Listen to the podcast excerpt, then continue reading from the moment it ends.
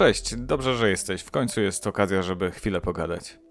Żyjemy w dość dziwnych czasach. Polska podzieliła się na dwa zwalczające się obozy i mam takie poczucie, że z miesiąca na miesiąc coraz ciężej nam się ze sobą dogadać. My, wy, oni i tak w kółko. Kłócimy się nie tylko o politykę, ale też o sprawy światopoglądowe, prawo do aborcji, stosunek do osób LGBT, o cudzoziemców, o Marsz Niepodległości, e, w ostatnim czasie nawet o zmiany klimatyczne. Jak wiesz, podziały te dotyczą nie tylko polityków, nas, obywateli, ale od pewnego czasu także mediów. Skutek jest taki, że włączając TVP możesz spodziewać się, że projekt ustawy, który dopuszcza przerywanie ciąży do 12 tygodnia, zostanie przedstawiony jako próba ataku na polską rodzinę. Kiedy kupisz z kolei gazetę wyborczą, przeczytasz zapewne, że prawo do przerywania ciąży to podstawowe prawo każdej kobiety. Tak wygląda nasza medialna rzeczywistość. Podobnie jest z mediami społecznościowymi. Lajkujemy fanpage, których treści nam odpowiadają. Facebook z kolei podsuwa nam posty, fanpage, które lajkujemy najchętniej. Błędne koło, ale idźmy dalej.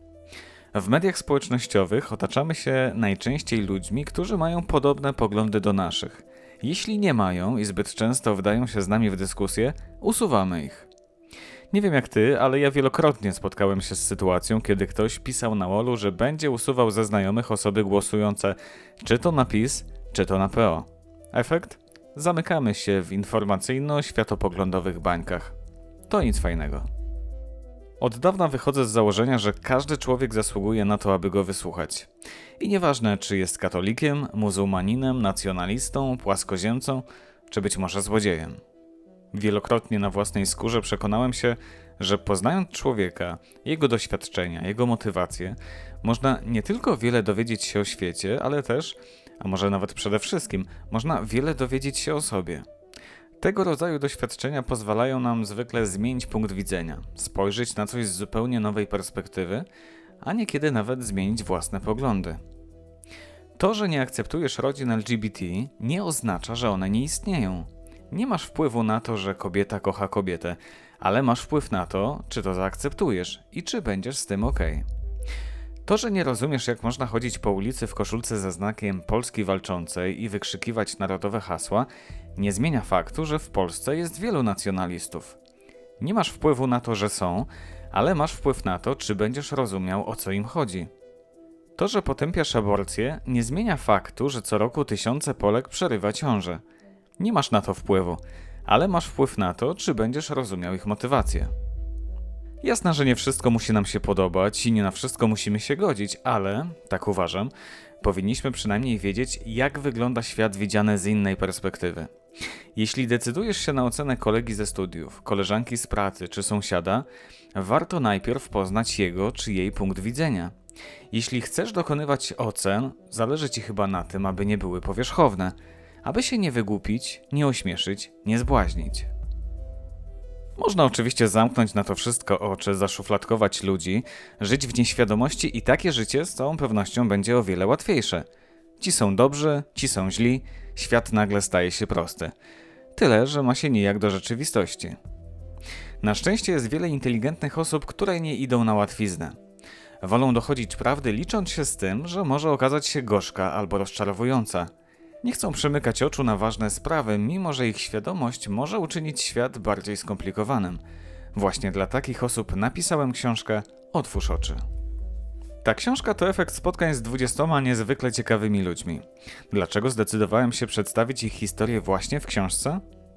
Część moich rozmówców to osoby, które nigdy nie zdecydowałyby się na wywiad w podziemnym garażu. Nawet anonimowy, ponieważ doskonale zdają sobie sprawę, że gdyby zostali rozpoznani, czy to po głosie, po sposobie mówienia, czy po sylwetce, zgotowaliby sobie duże problemy. Bohaterem pierwszego rozdziału mojej książki jest rzeźnik z kilkunastoletnim doświadczeniem, który dość brutalnie uświadomił mi, że aby na moim talerzu wylądował kotlet schabowy, on musi najpierw ogłuszyć świnię prądem, następnie zadźgać ją nożem, potem powyrywać jej paznokcie, wyciąć oczy itd., tak itd. Opowiedział mi też o tajemnicach zakładów mięsnych, mając świadomość, że gdyby zrobił to siedząc na zielonym krześle, najprawdopodobniej jeszcze tego samego dnia wyleciałby z pracy. Podobnie byłoby z bohaterami innych rozdziałów. Na przykład klawiszem, który opowiedział mi o tym, w jaki sposób więźniowie przemycają narkotyki i jak to się dzieje, że w trakcie odsiadki ich żony, dziewczyny zachodzą z nimi w ciążę.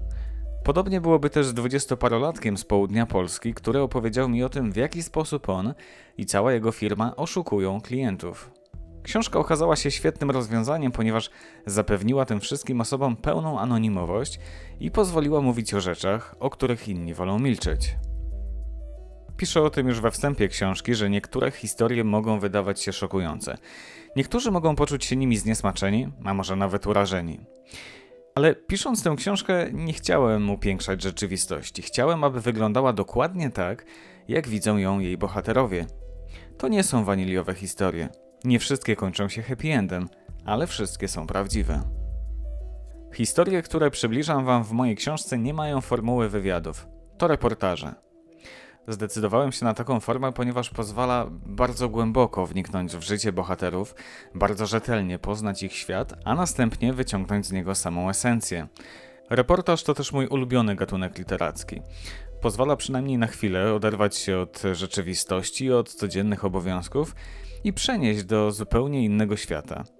Czasem oczywiście może okazać się, że problemy tego nowego, innego świata mogą okazać się o wiele bardziej skomplikowane i poważne niż te, jakie znamy na co dzień, ale tego rodzaju doświadczenia pozwalają też docenić miejsce, w jakim znajdujemy się obecnie. Doświadczenia innych ludzi pozwalają nam wyciągać cenne lekcje na przyszłość. Mówi się, że mądrzy ludzie uczą się na własnych błędach, sprytni na cudzych, a głupi nie uczą się wcale. Chciałbym, abyście byli sprytni i wyciągali wnioski z błędów, jakie popełnili niektórzy bohaterowie mojej książki. Książka Otwórz oczy zdecydowanie na to pozwala. Historie, które miałem przyjemność wysłuchać i które opisuję, pozwalają wyciągać wiele cennych wniosków i takich życiowych lekcji na przyszłość. Niektóre z tych lekcji są niezwykle praktyczne. Kiedy wróciłem z Rzeszowa ze spotkania z policjantem, który zajmuje się ściganiem cyberprzestępców i który opowiedział mi o tym, jakich oszustw dokonują najczęściej, ale też jak się przed nimi zabezpieczyć, pierwszą rzeczą, jaką zrobiłem po powrocie do domu, było odpalenie kompa i zastosowanie się do jego wskazówek. Kiedy spotkałem się z Anną, wykształconą kobietą z dużego miasta, która opowiedziała mi o swojej poporodowej depresji, o tym jak nie mogła patrzeć na własne dziecko i jak o włos nie rzuciła nim o podłogę tylko dlatego, że nie przestawało płakać, uświadomiłem sobie, jak poważną chorobą jest depresja poporodowa, ale też jak dużą uwagą i opieką należy otoczyć zarówno kobiety w ciąży, jak i świeżo upieczone mamy. Kiedy spotkałem się z Wiesławem, policjantem w stanie spoczynku, specjalistą od przesłuchań, dowiedziałem się nie tylko tego, jak wyglądają nowoczesne, stosowane przez FBI metody przesłuchiwania świadków i podejrzanych, ale też w jaki sposób komunikaty niewerbalne, a więc gestykulacja i to, jak zachowuje się nasze ciało, może świadczyć o tym, że mijamy się z prawdą. Jak myślisz, na czym skupia uwagę kłamca? Przychodzisz do nauczyciela, wykładowcy, szefa i chcesz go okłamać, na czym skupisz swoją uwagę? Jak się dowiedziałem, kłamca skupi się na słowach, zapominając o całej reszcie, czyli o całym ciele, które będzie w tym czasie wysyłało sprzeczne sygnały, świadczące o tym, że ktoś tu nieźle ściemnia. Na koniec chciałbym opowiedzieć Ci jeszcze o tym, jak ta książka wygląda. Zdecydowałem się wydać ją w wydawnictwie Radka Kotarskiego z uwagi na jego szczególny stosunek do książek. Zawsze marzyłem o tym, żeby napisać książkę, ale szczerze mówiąc, nigdy nie śniło mi się, że będzie wydana tak ładnie i z dbałością o najmniejsze szczegóły. Rzeczą absolutnie oczywistą jest to, że w książce najważniejsza jest jej treść, ale kto powiedział, że książka nie może przy okazji wyglądać dobrze? Otwórz oczy jest nie tylko szalenie ciekawa, o czym zapewniam, ale też niezwykle estetyczna, za co uprzejmie mojemu wydawcy dziękuję. Dziękuję mu jeszcze za jedną rzecz, za odwagę bo kiedy wysyłałem każdy kolejny rozdział książki, a następnie dzwoniłem i pytałem, czy nie za mocno, czy nie ma obawy, że pozamykają nas później w więzieniu, odpowiadał, że ma, ale jest gotów ponieść to ryzyko. Książka Otwórz oczy swoim wyglądem nieprzypadkowo nawiązuje do windy. E, mówiąc metaforycznie, ta winda jest tutaj takim wehikułem czasu, którym zabieram cię do podziemia, aby wraz z każdym kolejnym rozdziałem pochylić się nad tematami, które na co dzień rzadko wydostają się na światło dzienne. To tematy przemilczane, konsekwentnie pomijane, a niekiedy celowo zamiatane pod dywan. Książkę można kupić wyłącznie w internecie na oczy.altenberg.pl. Jej oficjalna premiera odbędzie się 21 listopada, ale już dzisiaj zaczyna się przedsprzedaż i wszyscy ci, którzy z niej skorzystają, mogą liczyć na kilka bonusów. Po pierwsze, dostaniecie książkę jeszcze przed oficjalną premierą. Po drugie, otrzymacie darmową wysyłkę na terenie całej Polski. A po trzecie, każdą z książek, niezależnie od tego, czy będzie ich 10 czy 10 tysięcy, z największą przyjemnością osobiście podpiszę.